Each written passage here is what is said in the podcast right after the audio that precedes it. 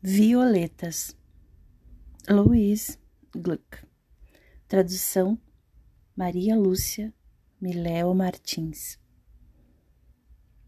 Porque em nosso mundo, alguma coisa sempre escondida, pequena e branca, pequena e o que chamas pura, não lamentamos como lamentas, caro mestre sofredor tu não está mais perdido do que nós, sob o piuriteiro. O piuriteiro que sustenta harmônicas bandejas de pérolas.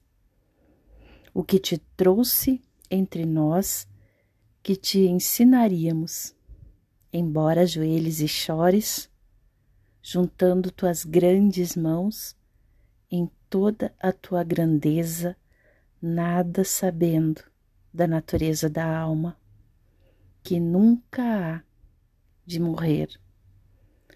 Pobre Deus triste, ou nunca tiveste uma, ou nunca perdeste uma.